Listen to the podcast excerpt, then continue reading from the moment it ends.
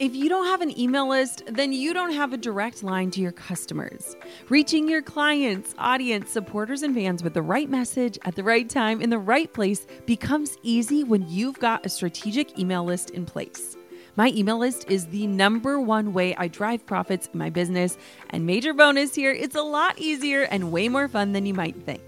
That's why I'm teaching a free live workshop all about growing your email list called From Zero Subscribers or Zero Strategy to an Engaged Email List That Lasts. I'll show you how to kick off your email list building strategy with no fear because I know it can be scary to start something new in your business. Save your virtual seat at growanemaillist.com. Inside of my free live workshop, you'll learn why email marketing is 10 times more effective than posting on social media, my secret to sending out weekly emails without adding a ton of work to my plate, my best tips for getting people to hit subscribe, and what to actually say to them to convert them from subscribers to paying clients and customers. Save your seat now at growanemaillist.com. That's growanemaillist.com to get started with an email list strategy that drives real results. I'll see you at the masterclass. in my mind, I was like, okay, if I just keep filling up my calendar, if I keep getting clients, there's no way I will fail. But I also didn't have any sort of clear direction of what success looked like, right? So I was avoiding failure, but not defining success. Hey, my name is Jenna Kutcher, and I am obsessed with all things business, marketing, numbers, and helping you to navigate both the messy and the magical seasons of this thing called life. I'm a small town mama who took a $300 camera, grew a successful photo biz, and now I work from home and run a seven figure online business. I teach you the tried and true secrets to building a career you adore. Shy away from the real talk? no way. Money, hardship, growth, loss, and marketing are all topics we discuss here. Think of this as your one stop shop for happy hour with a gal pal mixed with business school. Pull up a seat, make sure you're cozy, and get ready to be challenged and encouraged while you learn. This is the Goal Digger Podcast. We're creeping up onto 400 episodes of this show, and each solo show episode is a new chance to share what I've learned, what the journey's been like, what's working, what's not, and ways for you to learn alongside of me to move towards success faster in your own life and business.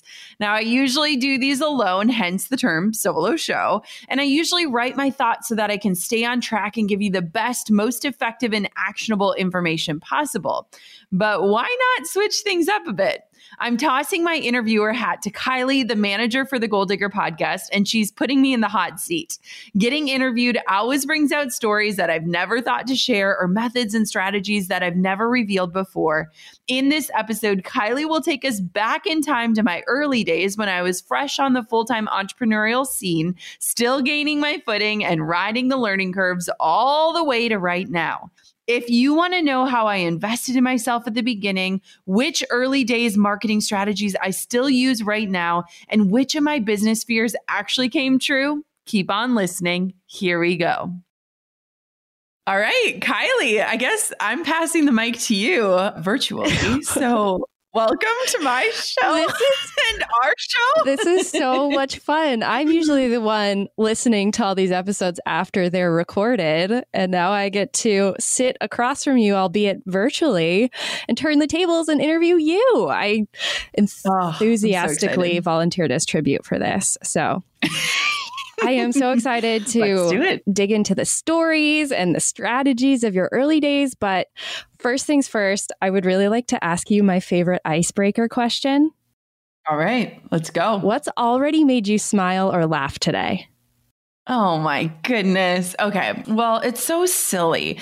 But Coco, when we go and wake her up, and people the other day, I had posted something on Instagram and they were like, wait, you wake her up?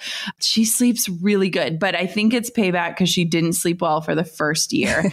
and so now when I go into her room in the morning, she'll pop up and then she'll hand me her stuffed animal and I have to give it kisses and hugs before I give her kisses and hugs. So she's just like this little joy bringer in my world, which is the best. That's the sweetest thing. I'm sure we could fill an entire episode of us just looking at pictures of her and saying what we love. oh, it's the best. She's, it's the best. She's one of my favorite little humans and fashion icons. So same. Wait, I got to turn it on you first. Okay. You got to answer your own question because this is a two way oh. street before we dive on into the good stuff. What brought you joy today? Oh, goodness. this is so unfair because I'm prepared to be the interviewer. This is such a hard question. I don't know why, because my days have been so joyful lately. I have finally found a really good flow and a new normal, especially with yeah. work and with personal life. And things are slowly and safely starting to open back up where I live. So it's just so cool to hop out of bed and feel like, okay, there seems to be some sort of normalcy returning to my world. And yes. I love that a lot. I love that too. So, well, gosh, if you turn this around on me the whole way, we did not discuss that. well, I'll be a good okay. one. Well, one thing I love about working for you is how much of an open book you are for our entire team, personally, professionally. We're all learning from you as we work alongside you. And so, putting you on the spot about your early days, those chapters that you like touch upon, but we've never really dug into deeply. I'm excited for everyone to hear this. So, we know the story the windowless corporate office, the $300 Craigslist camera, and working your booty off to replace your salary with your side hustle so you could dive headfirst into your full time entrepreneurial career. But what did that day one of being your own boss actually feel like? Like, if you could tear out a page of your journal from that day, yeah. what would it have said? Yeah. So I've never shared this story ever before. Ooh. And when I thought of this question, I was like, all right, are we doing it? We're doing it. So people don't know this about part of my transition. And I don't know why I've never shared it, just never felt relevant. But as I was transitioning out of Target, you know, I was working on building up my photography business while working 50, 60 hours a week at a store. So I was in the stores and burning the candle on both ends. And when you are a manager at Target, I was HR, but you also have to lead the floor and lead the team. You walk a lot. Like I would wear a pedometer and I would walk like 10, 20 miles a day. Holy smokes. And all of a sudden my foot started hurting really bad. I promise the story will make sense. and I remember one day I like kicked off my shoes. We had to wear those really interesting clog like Dansko shoes kicked off my shoes at the end of the day and I was like, there's this really weird bump on my foot. Anyways, long story short, I went into the doctor and the doctor was like, you need to have surgery on your foot stat. And I knew that my health insurance was about to be switching over to Drew's. And I also knew that I had an impending wedding season coming up. And so the time frame of when I could have surgery on my foot was actually really small. And so within a week of going to the doctor, I was getting surgery done. I got pins put in my foot. There's just something wrong with it. And I ended up having to take a leave of absence from Target for 2 months because I couldn't walk. And so as I was transitioning out of my corporate career, I knew like, hey, if I'm going to even go back to Target, it's only going to be for a few weeks before I then put in my notice to do weddings. And I actually ended up healing while in bed, crutches, working on my business and figuring out, no, I'm ready to make that leap of faith. So I ended my short term disability early just to be honest with them and say, hey, I'm actually not planning on coming back. Here's my two weeks notice. And so I, my transition was really weird because there wasn't a lot of closure. There wasn't a huge announcement. There wasn't anything like that. I left for foot surgery and then I ended up never going back to that office. And by the time I went back to clean out my desk, someone else had already moved into my office, took my pictures off the wall, put their pictures up. And it was the most beautiful example of how replaceable you are in a corporate culture. But it was also like heartbreaking at the same time. So I don't know. You never knew that story, did you? No, I never heard that. And it's a really interesting perspective, too, because I think when you think about big transitions and big life changes, you always assume there's going to be this big lead up and fanfare and like official announcement yes. of something happening. Yes. But sometimes it's not like that. No. And I was on crutches. I shot my first wedding on crutches and I had an extra assistant photographer with me because I was still healing and I knocked it out of the park. But let me tell you, shooting on crutches is not fun. But it was, yeah, it was just a very interesting transition. And it felt kind of weird because being on short term disability and being at home and just working on healing and, and crutching around and then switching into this full time entrepreneurship, it was just this really in between season that, like you said, there wasn't a lot of like immediacy, fanfare, or anything. It was just like, all right, this is our new normal. Kind of, kind of like how we feel today a little bit. Yeah, totally. Did you feel like at that time that you had to prove yourself right in the process or that yeah. you were trying to prove somebody wrong about your decision? Mm. I think a lot of my drive comes from proving myself right. I'm one of those weird people that just wants to push my own limits to see what's possible, not because anything is shiny. For example, yesterday I was biking and I have been gunning to try to just bike 10 miles in under 40 minutes for no reason. like, I don't know anyone else. I don't know if that's good or slow or what. And so I'm constantly one of those people that is just pushing. Leaving the corporate world, I did have a lot of doubt, mostly from people that were more traditional, that just didn't understand. I'm the first entrepreneur of my entire family. It's just not a way of life that we were used to or we understood. And now my family is so pro entrepreneurship. So I think it was a mix of the two, but I always think that, especially as an Enneagram 3, as I dive deeper into what that means in terms of my identity, a big part of it is just proving myself right and and believing that there is more out there for me and pushing that limit. You've always been someone who paints possibilities. Like you can hear it in how you speak about yourself and what's possible for you, but you've never once tried to talk someone out of pursuing entrepreneurship, which is really interesting because some leaders will make you fear it in an effort yeah. to, to make you work harder. But who was painting possibility for you at the beginning? Like what kinds of leaders or resources or tools did you look for or look at to kind of guide this journey? Yeah, that's a great question. And one thing Drew and I always laugh about is that every single industry has this like microculture, right? We watch Top Chef and they'll like list off these titles and names and people, and we have no idea who we are, but we know that they're important, right? Yeah. Like we're like, this is just this microculture. And every single industry is like that. And the photography industry was just like that as well. Jasmine Star is an entrepreneur, and she was somebody that I looked up to as a photographer and there was just all this like interesting movement happening in the photography world then where I feel like there was a shift happening from being like you need to be professionally trained, you need to have a studio, you need, you need to have all this lighting equipment. And there was this kind of new age coming through where it was more creativity and more room to grow and more people who were just picking up a camera out of passion. And so it was interesting because I wasn't necessarily looking to learn entrepreneurship, though I did throughout the process. I was looking to learn how to create these moments that like I myself was falling in love with. And a lot of people forget that when I became a wedding photographer, I was also a bride. So I was planning a wedding. I'd gone through that process. And when you're in a process, you learn so much about yourself, what you love, what you hate, what you appreciated, what didn't sit well with you. It's kind of like when you go buy a car, you don't necessarily have a ton of experience in that, but you leave that experience understanding what you liked and what you didn't like and what you desire as you move forward. And so I think as a bride, that really resonated with me of like, what kind of experience do I want to create? And so I was just in a really interesting life season where I was learning photography, understanding what it was like to be the client and then figuring out how do I make money to get myself out of this corporate position and into a place where I am in control of my own destiny. So I think it's just you know, there were mentors and there was things. Pinterest was recently launching, which is crazy at the time.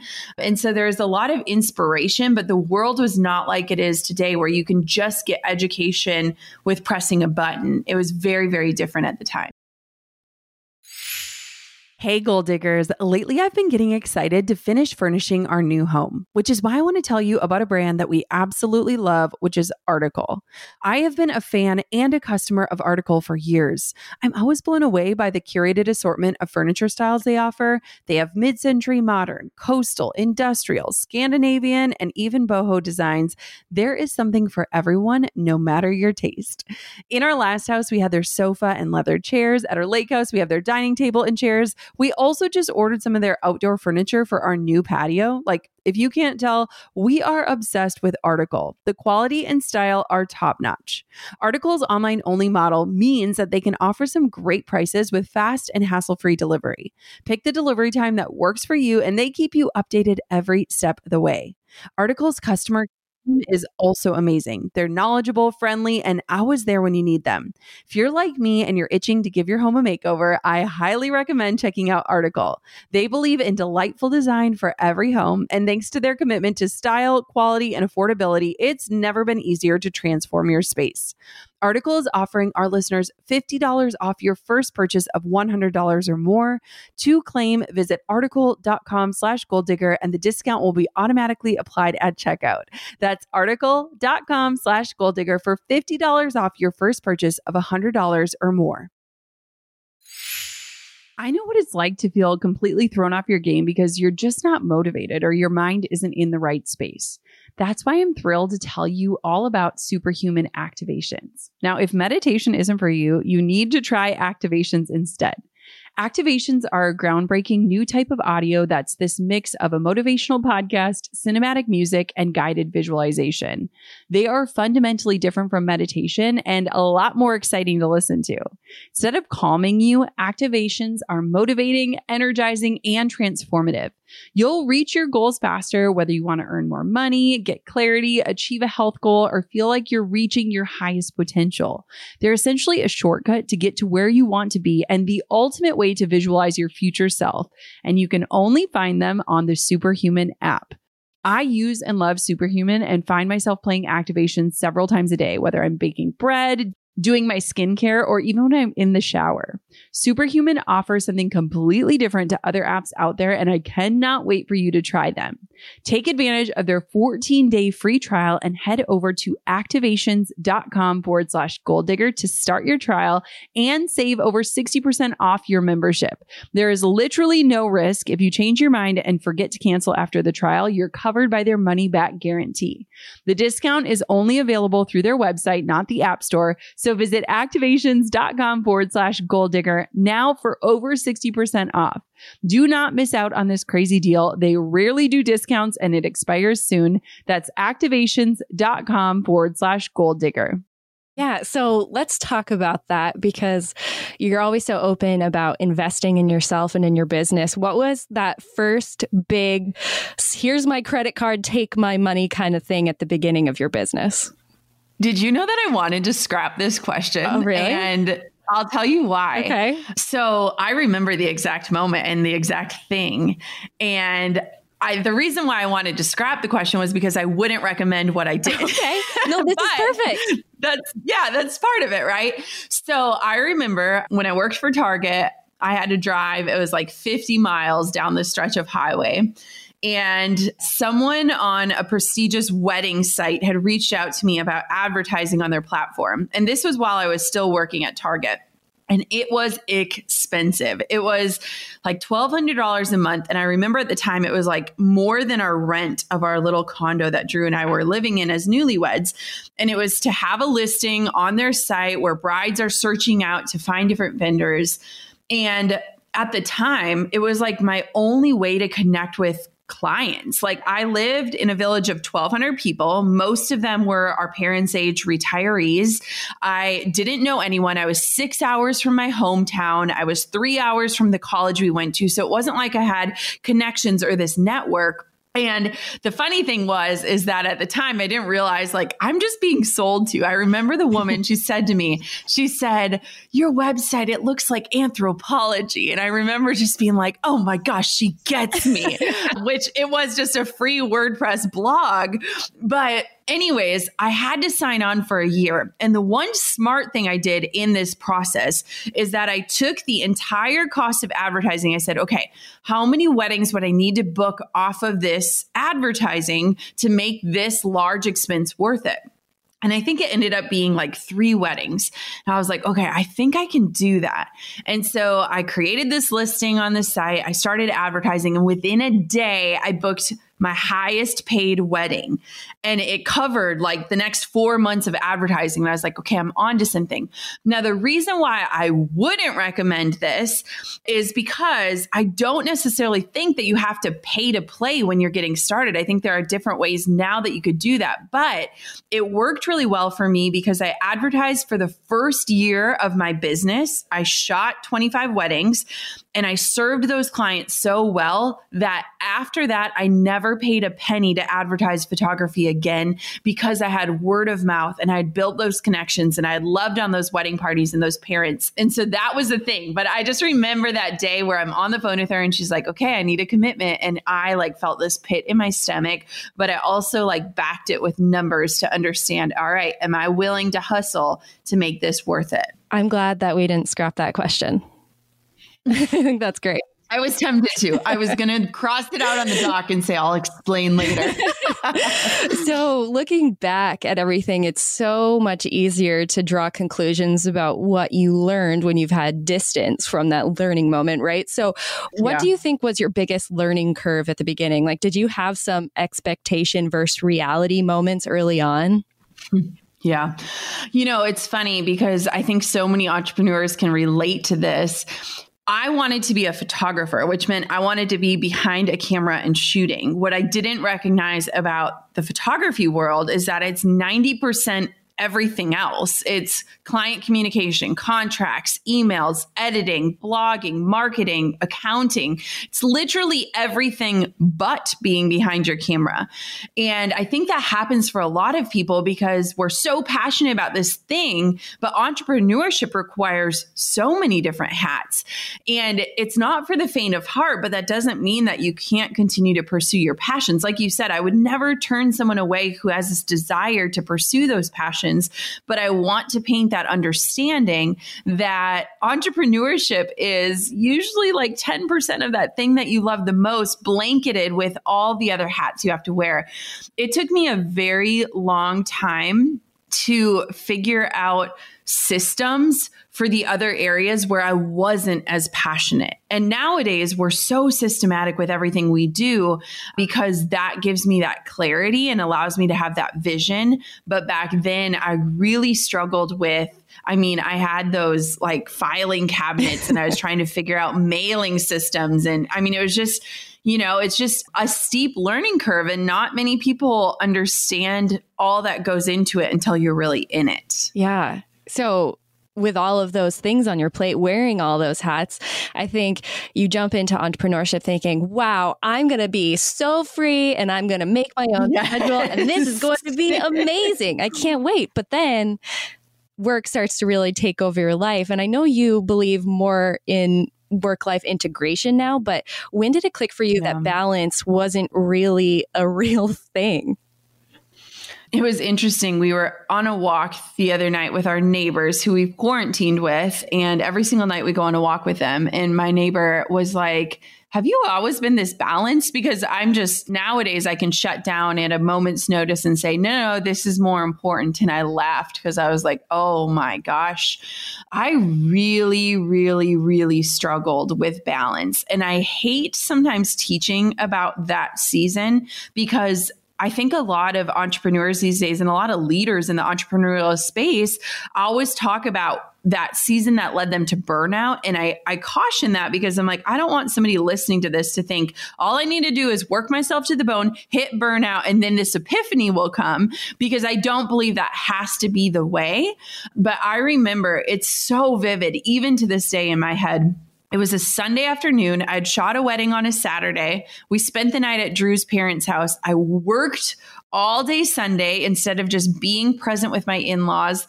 And then I went to a shoot on Sunday night. And that right there is one sign of having no boundaries when you're working seven days a week. And I remember I just felt weary, like tired in your bones, weary. And I shot the session and I was just super animated. And I, I mean, I love my clients. I loved what I was doing. There was nothing wrong with any of that. But I remember when I fell into the car, like I literally just kind of like collapsed in a pile of, of meat. and I said to Drew, I said, do you think they could tell? And he's like, do you think they could tell what? And I was like, how exhausted I am. And I remember I like fell asleep on that way home just so tired. And it hit me that like I'm saying yes to everyone but the people I love the most my husband my in-laws my family. And that was when I realized like something's got to change. I don't care if I have a six figure business. I would way rather make 50 grand a year and have freedom and time and and memories. And so it took me 3 4 years to even understand that. But once I did you can see where I just started to cut back and started to really free up my time and focus on time more than money. Yeah, that's interesting. We are kind of sold that narrative that the burnout is the way. Like you just have to make it yes. to your first burnout and then you've made yes. it. like, no, no, no, please don't do that. So, what does this wasn't on our approved questions list? What does that methodology look like for you now to establish boundaries and balance? Like, do you yeah. have a quick cheat sheet that you run it by before you say yes to something? Yeah, I mean, so one of the biggest things that I have learned over time is the difference between time and money. We talk about this a lot on this show. We talk about time being our currency. And I think that motherhood actually really softened me a lot to understand that on a deeper level, a level that maybe I couldn't have understood just with my own life experience. And for me nowadays, it's like slow mornings with my family. And if Drew says, Hey, do you want to go on a bike ride in the middle of the day? I say yes. And it's interesting because what I found as an entrepreneur is that if you give yourself eight hours in the day, you're going to take a full eight hours to get your stuff done. Mm-hmm. If you give yourself three hours a day, you're going to still find a way to get what needs to get done. And I learned that when Collins was a little girl, a tiny little baby, and I'm like, whoa, I'm getting like eight hours of work done in a three hour nap time. And so I've just kind of learned to trust that like we can get done what we need to get done and to operate from a space that nothing is urgent.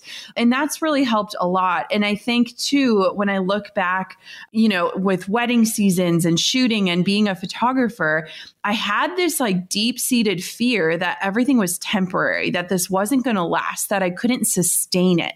And now I think I have this innate belief that's like, I am smart enough to figure out my next move. And I don't have to, you know, work like it's going to disappear tomorrow, that we can figure out how to continue to move through the seasons and pivot when it's needed. And I think that that's a beautiful realization. Most entrepreneurs are wired that way. You are so smart. You can figure out those next steps. You don't have to work today like tomorrow might not come. Yeah. So I've always kind of thought of work like a goldfish, like bear with me. Mm, but you know how mm-hmm. have you ever seen the goldfish that are put in like outdoor ponds and they grow to be yes. just like enormous? Like our work will yes. grow to fill the time, the pond we put yes. it in. So if you have three hours, do the work in three hours. Yes. I love that. Okay. So let's talk about marketing. You've already touched on your first big investment was a way to market yourself and you wouldn't recommend it. But what were you doing in the early days to market? Market yourself and find new clients and get in front of people, your ideal customer? Yeah. So, one of the things that I think is so important, especially in those early days, is just continually showing up. And I think nowadays we think that marketing is like immediate. Like you put out an offer, it's like that if I build it, they will come mentality that is just not true. And when I was starting out, I was really bold. And it was kind of back in the days when Facebook was more skeletal in its nature and you would see every life update from people. And I was at the age, so I was 23 and we had just gotten married. So we got married quite young. And we were living in an area where that was actually quite common to get married around that age. And so I was seeing a lot of people getting engaged. And I should actually find the template that I sent to people because I remember sending it. But anytime I would see a status update of somebody getting engaged that I knew, I would slide into their messages and just say, Hey, hey, oh my goodness, congratulations on your engagement. I was just a bride myself. If you have any questions about the process or if there's anything that I can help you through, we were able to plan our wedding. Our entire wedding cost under $12,000. We had 200 people. It was very like just, I mean, we served pizza, if that tells you anything. But I also said, you know, I'm starting out as a wedding photographer and I would just love to talk if photography is something you're in need of, let me know. And so I think I was very, very bold. And I think that that showed a level of confidence and also invoked trust. People knew that I had just been in their shoes. They knew I had just been through that exact process. And so looking back, it's almost like I was guiding people and opening that door to serve them, whether or not that was as a photographer or just as a friend. But I, I think that that boldness sometimes is lacking nowadays. We're more apologetic about sharing what we're doing or what we're passionate about or what we're working on. Sometimes that boldness is necessary. And I want to preface this with saying do not just slide into the DMs of people that you haven't talked to in a decade and try to sell them something that doesn't work and that doesn't feel good, but instead focus on serving people from a place of, hey, I've been where you are and I can walk you through this. Is that boldness? Is that method? Do you still see it in how you market and show up and serve today? Huh. You know, that's a great question. Honestly, I think that I've softened a lot, both from motherhood and just in business. I think that I now approach selling from a place of I never want people to feel apologetic if it's not the right offer, the right time, or the right investment for them. Does that make yeah. sense? Like, I don't want people to see something and think, well, because I can't get that, I can't be successful. That's like my greatest fear in marketing. And there's a lot of strategies and tactics that people use that make you feel that way. And I don't I don't like that feeling. And so when I sell today, I genuinely want it to feel like this invitation that is to the right party at the right time with the right dress code, if that makes yeah, sense. Yeah, totally. Yeah. And so I think that I definitely am still bold by nature. Like if I have something that I believe in or something that I've been working hard on or something that I am so confident can help people, I will unapologetically share it. But when I go to sell it or pitch something, I just want people to know, hey, this could accelerate your process or help speed things up or simplify something, but it isn't going to be detrimental to if you succeed or not. And I think that I've just softened over time because I get pitched to just as much as everyone else. And I know that certain pitches leave me feeling like disappointed or disheartened or like a failure. And that's not the feeling I ever want to give other people. Goal diggers, we all know the B2B landscape can be a bit complex. From lengthy buying cycles to complicated decision making processes, reaching your target audience can be tough. But I found a solution tailored just for you LinkedIn ads. A whopping 79% of B2B content marketers say LinkedIn produces the best results for paid media. That's because with LinkedIn ads, you're not just casting a wide net and hoping for the best, you're strategically building relationships and driving real results.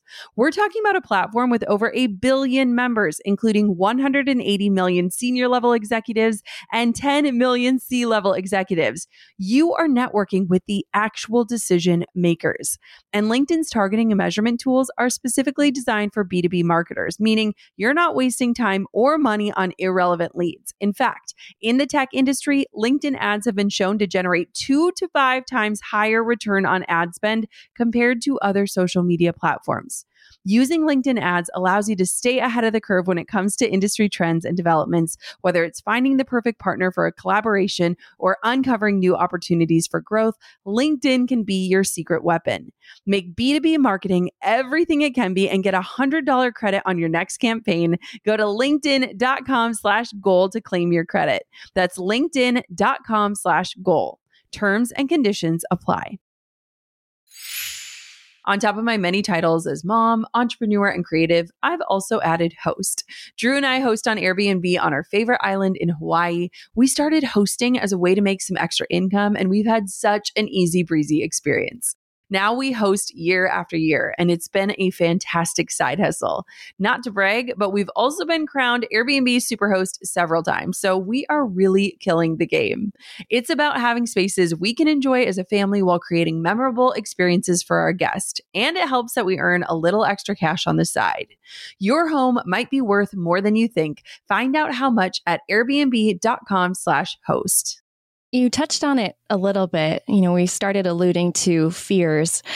Did you have, or what were your fears surrounding entrepreneurship early on? Like, was selling always kind of a, a sticking point for you? Or what were your fears that maybe turned out to be true or not true at all? Yeah. I think my biggest fear, and I'm learning more, as I said, as an Enneagram 3, was just publicly failing. I think that that is a giant fear. And it's not even necessarily about failing, it's about people watching you fail. And I've been digging into that. I mean, the way my brain has been wired lately of just digging into thoughts and asking questions around, well, why do I care? What what does that feel like has been really, really eye-opening for me. But you know, because I was bold in the season of leaving corporate America and jumping into entrepreneurship, because I was sharing everything with proclamation and exclamation points, I really was nervous about humiliating myself or letting down people that did believe in me. And I recognized because my, I'm trying to think of how to say it, like, I understood from a standpoint removed from emotion that if my business did fail, all I would do is update my resume and go apply for jobs and get another job and just say, hey, you know, I worked in corporate America. I had this idea. It didn't quite work out. I'm ready to get back into corporate America. That's not a failure. That's just an experiment. And I knew that logically, but emotionally, I didn't feel that. And so my biggest fear was that. And I kind of buried that fear by continuing to work more and work harder. So, my first wedding season, I shot 25 weddings. My next wedding season, I shot 27 weddings. The next one, I shot 30 weddings. And that was when I hit burnout. And I think that in my mind, I was like, okay, if I just keep filling up my calendar, if I keep getting clients, there's no way I will fail. But I also didn't have any sort of clear direction of what success looked like, right? So, I was avoiding failure, but not defining success. And that is the difference between Jenna then and Jenna now. Ooh, I love that. Thinking of it in terms of you have to define success instead of just running away from failure. Yeah. Ooh, yeah. I love it when you talk about this stuff. This is so fun for me. this is fun. Is fun. so, looking back on your early days, what still exists? Like, what common threads still exist in the Jenna Kutcher brand today that were part of the beginning story of the business? Yeah, so much, honestly. It's all woven together because it's me. Of course, I've grown and changed and and our lives have changed and entrepreneurship has afforded us just so many different opportunities and things. But it's funny because even when I scroll through my own Instagram, I just see a lot of the same threads. I started talking about body image five, six years ago. I really loved home decor and sharing about that. I've always loved mac and cheese. that has not changed. And of course, just kind of sharing my heart and I think that there are a lot of common threads because my business has not just been about the product or the service that I offer, but it's been rooted in who I am. And that journey is just really evident in the way that I've grown, the way that my brand has grown, and the way that my business has grown.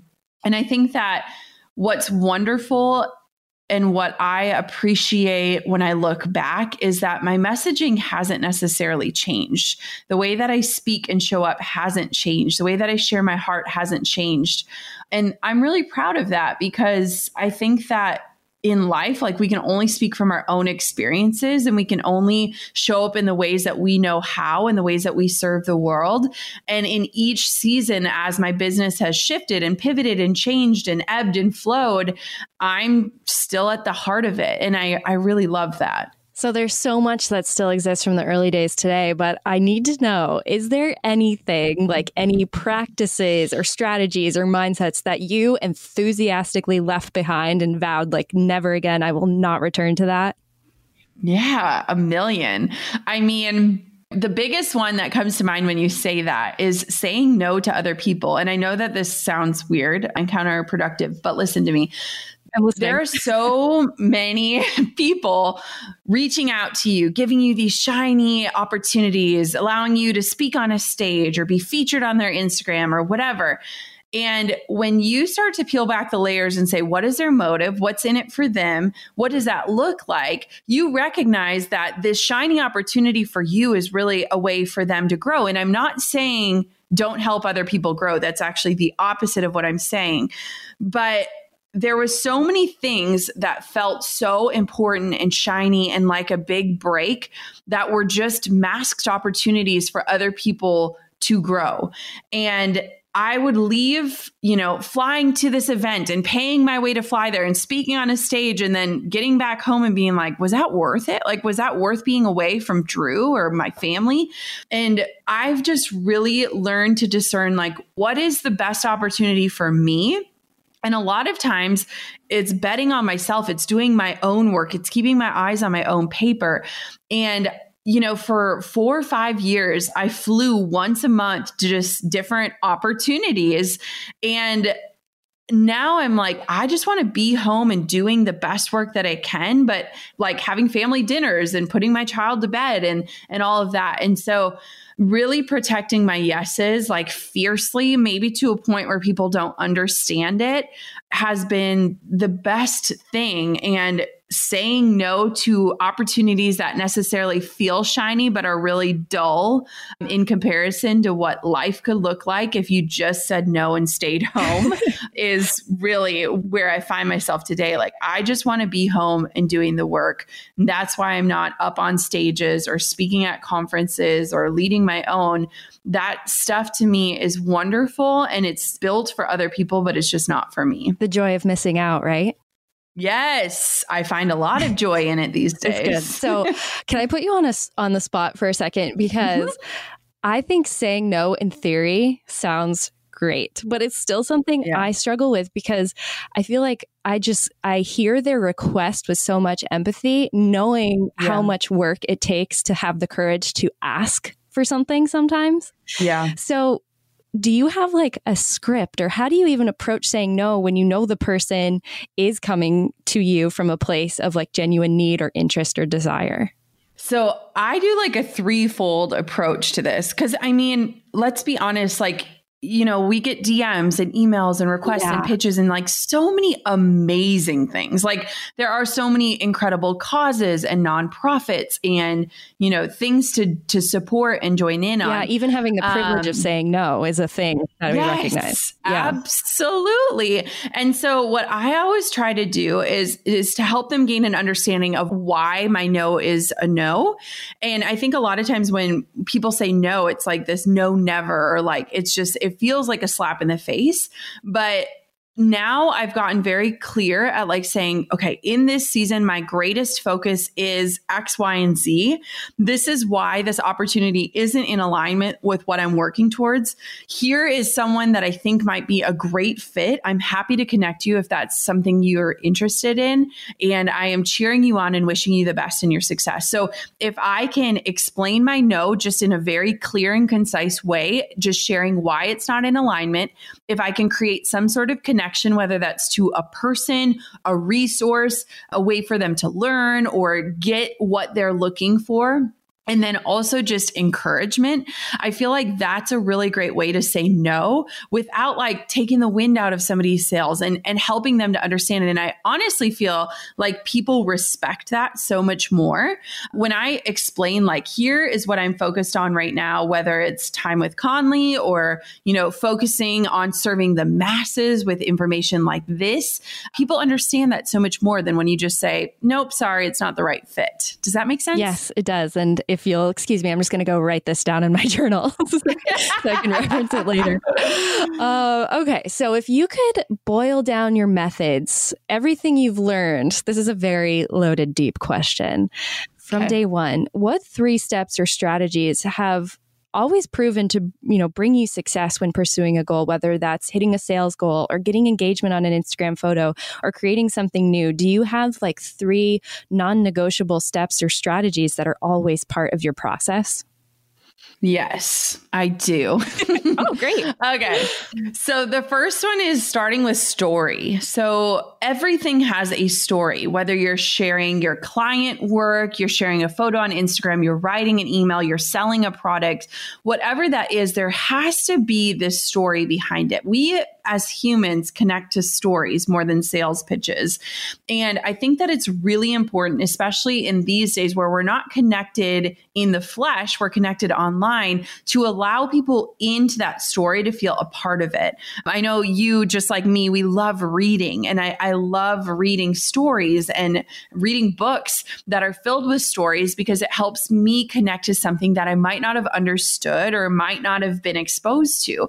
And so I think it always has to start with the story. Why are you doing this? Why are you passionate about it? Why are you sharing it with me? Why does this matter? Why should I care about this? And what action should I take? And I think that that story is the first piece.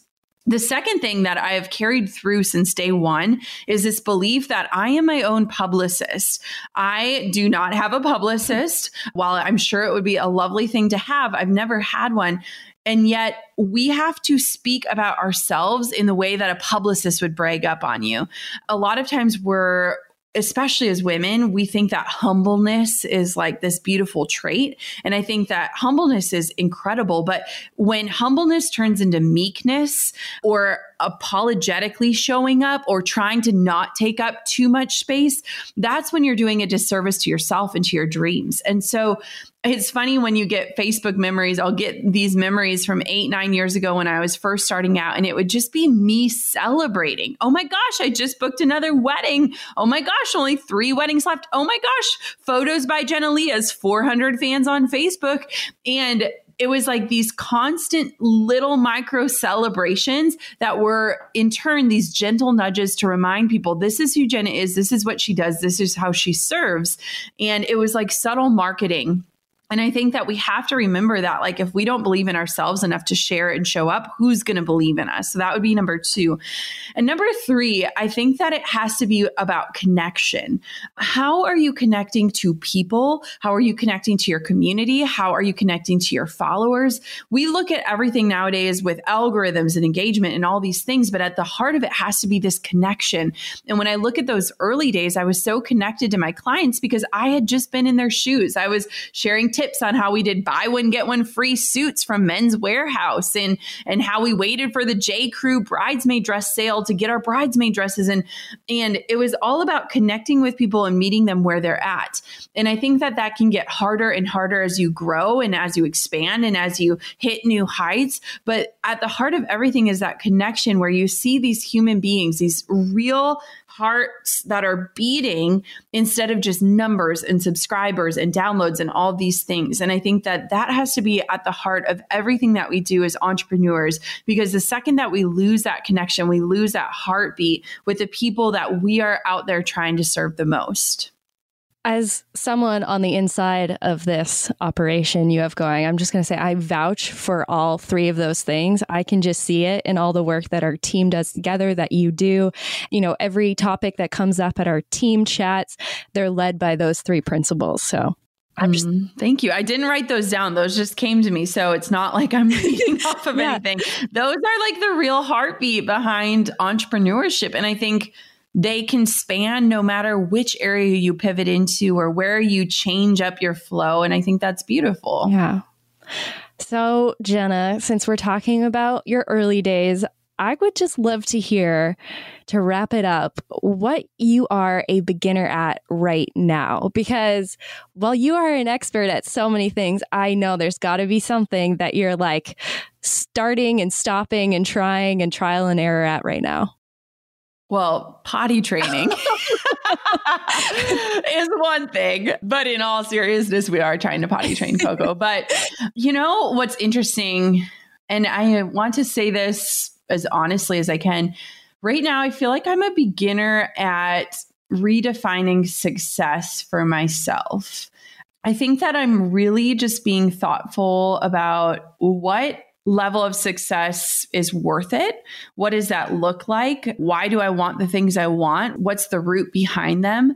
And I've just been kind of a beginner at like getting to know this version of myself. I think that, you know, if I look at the last few years, I was, you know, we navigated loss with miscarriage and then I was pregnant for a year and awfully sick for a good portion of that. And then I was a new mom. And I feel like I am coming home to myself again and again and again in each season. And in this season of life, especially with COVID and, and with everything going on with the movements and everything happening, I think that 2020 has been this year of pause and evaluation and awakening. And I feel like I am a beginner at discovering who I am and what matters the most to me as we continue to move forward, which is probably an interesting answer, but the truth. So defining success and who you are and potty training. that's what you're Exactly. you know, that's like what it's like to be a mom and a CEO. It's like one minute you're chasing around a naked baby and the next minute you're on an interview with someone like yourself, this has been so much fun. But before this feels funny that I'm the one that gets to close it out. But is there anything that you want to speak on or touch on that my questions didn't draw out of you today? I just want to know if people like this format because for me, this is so much fun. And so, can you guys go comment on Goal Digger Podcast on the Instagram account today and just let us know did you like this format? Because I would way rather do this and sit down with you at the mic more often. Oh, heck yeah. I'm down for it. So, yeah, let us know what you think. Thanks for interviewing me, Kylie. Thanks for this opportunity to interview you. How much fun. I just love this and I love working for you. And she didn't even pay me to say that. well, I mean, technically, well, maybe I did. Yeah, I'm just well. kidding. Until next time, goal diggers. Keep on, keep digging. Your biggest goal. Your biggest oh, goals. That felt good. That felt really I'm over here giving you a virtual high five because you just finished another episode of the Goal Digger podcast. Did that go by way too fast for anyone else? If you want more, head over to goaldiggerpodcast.com for show notes and all the discount codes from today's sponsors. And if you're looking for a new crew of movers and shakers like you to bounce ideas and ask questions, be sure to join my exclusive community for goal diggers on Facebook. The link's waiting for you at goaldiggerpodcast.com. Hey, goal diggers. Lately, I've been getting excited to finish furnishing our new home, which is why I want to tell you about a brand that we absolutely love, which is Article. I have been a fan and a customer of Article for years. I'm always blown away by the curated assortment of furniture styles they offer. They have mid century modern, coastal, industrial, Scandinavian, and even boho designs. There is something for everyone, no matter your taste. In our last house, we had their sofa and leather chairs. At our lake house, we have their dining table and chairs. We also just ordered some of their outdoor furniture for our new patio. Like, if you can't tell, we are obsessed with Article. The quality and style are top notch. Article's online only model means that they can offer some great prices with fast and hassle free delivery. Pick the delivery time that works for you, and they keep you updated every step of the way. Article's customer care team is also amazing. They're knowledgeable, friendly, and always there when you need them. If you're like me and you're itching to give your home a makeover, I highly recommend checking out Article. They believe in delightful design for every home, and thanks to their commitment to style, quality, and affordability, it's never been easier to transform your space. Article is offering our listeners $50 off your first purchase of $100 or more. To claim, visit article.com slash goal digger and the discount will be automatically applied at checkout. That's article.com slash goal digger for $50 off your first purchase of $100 or more.